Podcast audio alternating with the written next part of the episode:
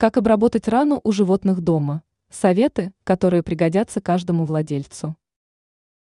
Стекла на улице, острые камни, твердый мусор – все это может привести к появлению ран у питомца. Как правильно обработать рану животного? Разберемся в этом более подробно. Сначала важно правильно обработать рану.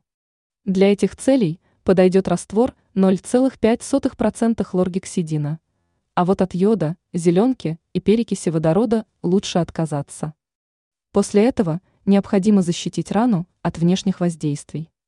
В противном случае собака или кошка начнет вылизывать ее, занося туда инфекции.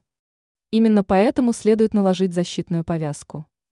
В этом может помочь марлевая салфетка и самофиксирующийся бинт.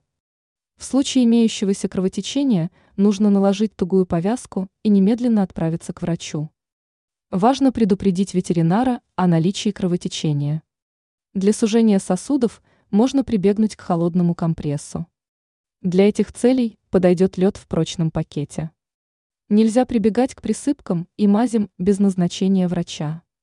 В противном случае здоровье животного может ухудшиться. Важно понимать, что маленькая рана может привести к плохим последствиям, поэтому нужно сразу обратиться к врачу.